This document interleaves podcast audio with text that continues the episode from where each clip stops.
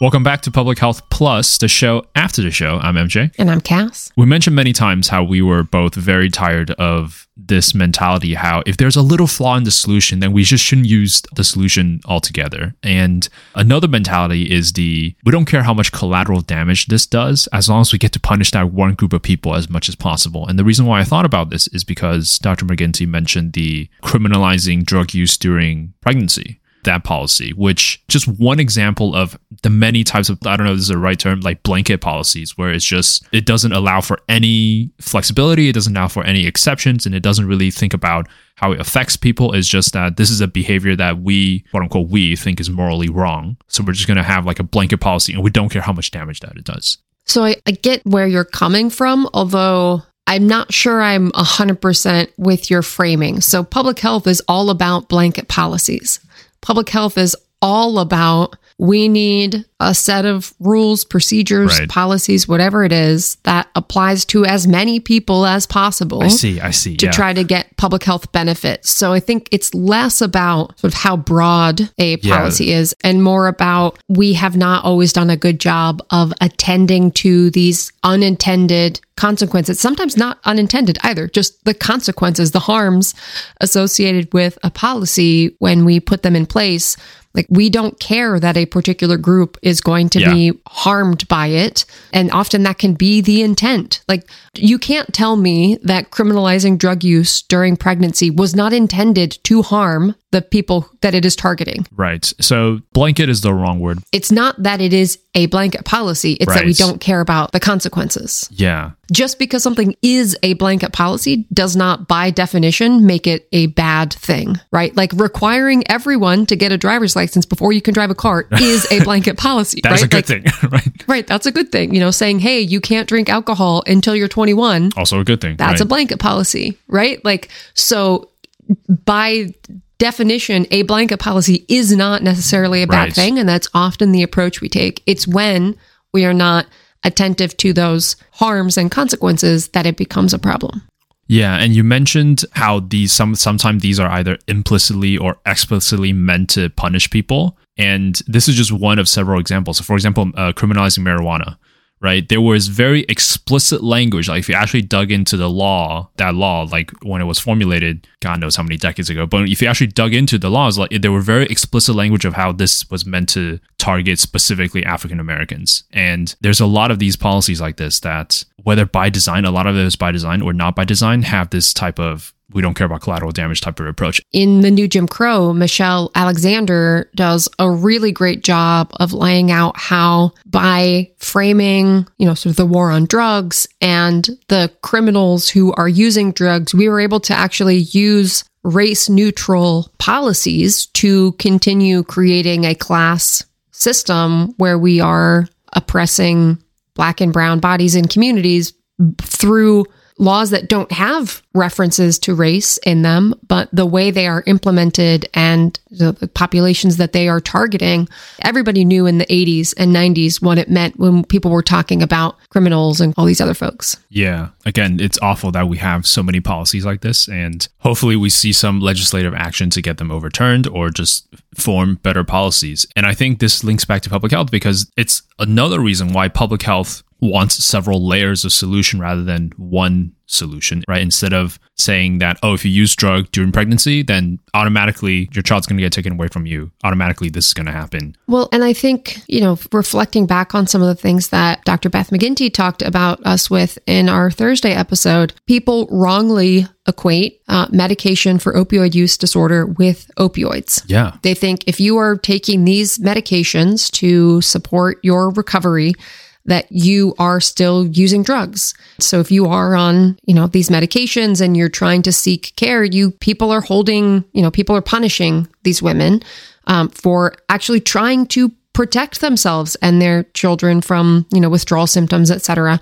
So I think there's this desire to paint everything into a, like a black and white box. Yes, Maybe that's sort of what so, you're yeah. what you were getting at. That it's it is either this thing or right. it's You're not. either a drug user or you're not. not understanding that there are some shades of gray.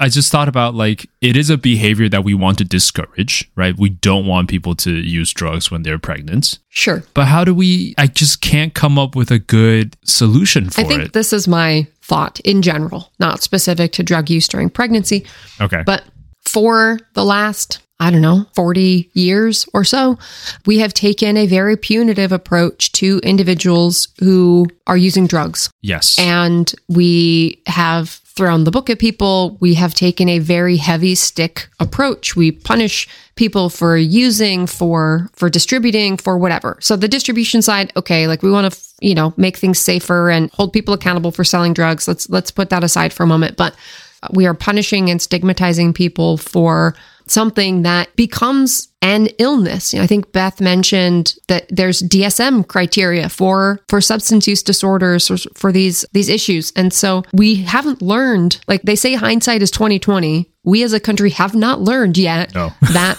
punishing people for using drugs is not effective. If you look at other countries that take a different approach where they provide supportive services, they provide treatment, they don't send people to jail or prison and then, you know, they come out and, and are right back in the same situations they were in before. They provide them care. You know, it, it can take multiple attempts for somebody to try to quit before they are successful and can enter recovery. And so, you know, we sort of throw people out as as trash the first time around rather than investing in them and supporting their recovery and their growth.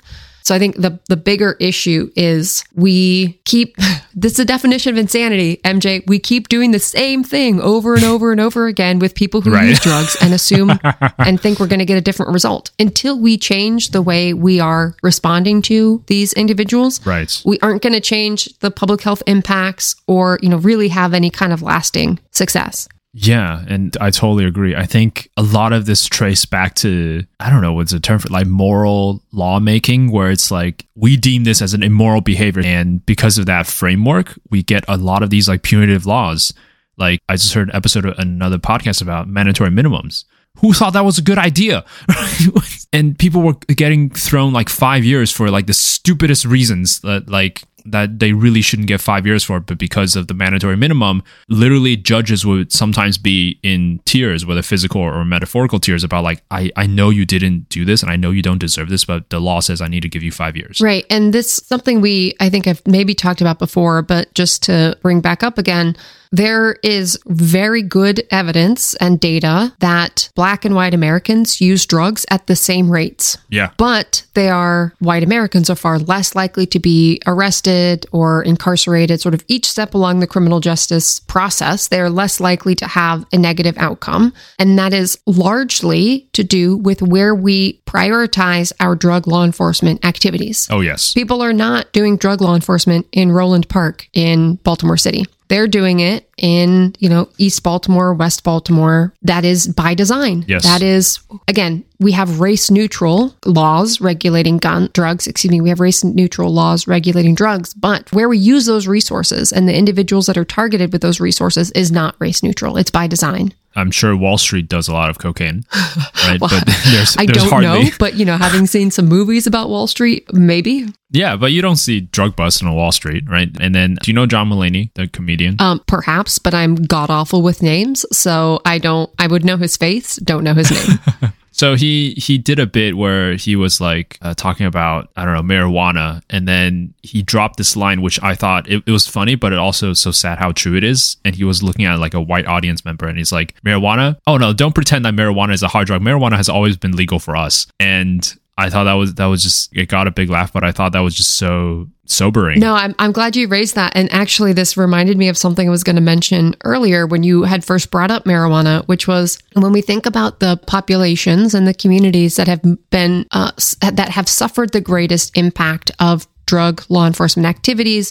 You know, thinking, let's just focus in on marijuana for a moment. Yeah. When states began to legalize either mm-hmm. medical marijuana or recreational marijuana, there was no concerted effort to ensure communities that had been impacted by this drug law enforcement were able to get a seat at the table to participate in this new legal market. Yeah. Right. And it, it went to often, you know, sort of white upper class folks and businesses well, who could now make money off of this. So not only did we punish people and sort of prevent generational wealth acquisition for lots of folks because they were black. Now that they, honestly, these are folks who probably have some Great advice. maybe Yeah. good expertise in in some of this stuff and they're being boxed out again and this is uh, sometimes by design like Yeah. we are not being intentional in including people Uh-huh. who are coming from impacted communities when we are changing the way we are regulating things it's just just another example of how Yeah, how messed up it is. we work towards the benefit for, to ourselves. Is something that Dr. Ibram X. Kendi talks about in his book, How to Be an Anti-Racist, is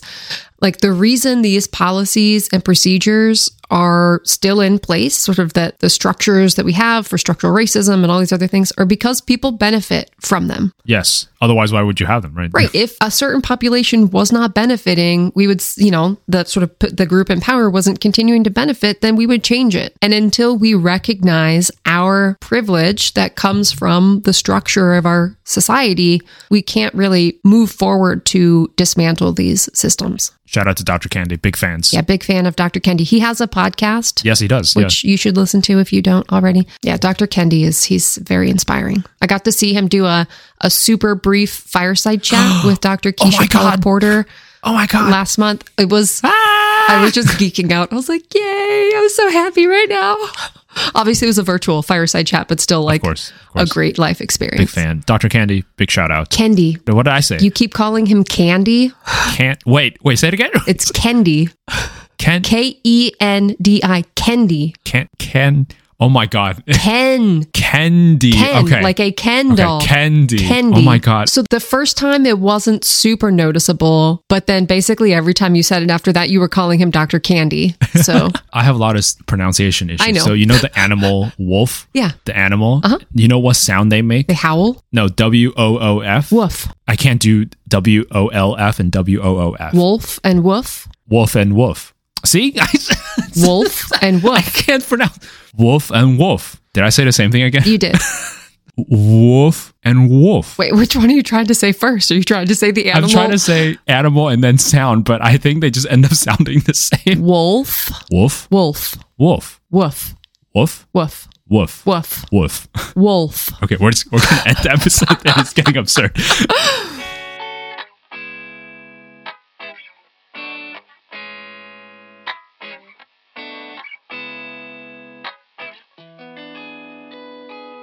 Thank you for listening to Public Health Plus, the show after the show. You can expect these more spicy and opinionated episodes every Monday. If you like the show, please give us a review on Apple Podcasts or wherever you listen to your podcast. It does help us immensely and spread the word about the show. Join us every Thursday, as always, for our main episodes. And remember, everything is public health. Everything is public health.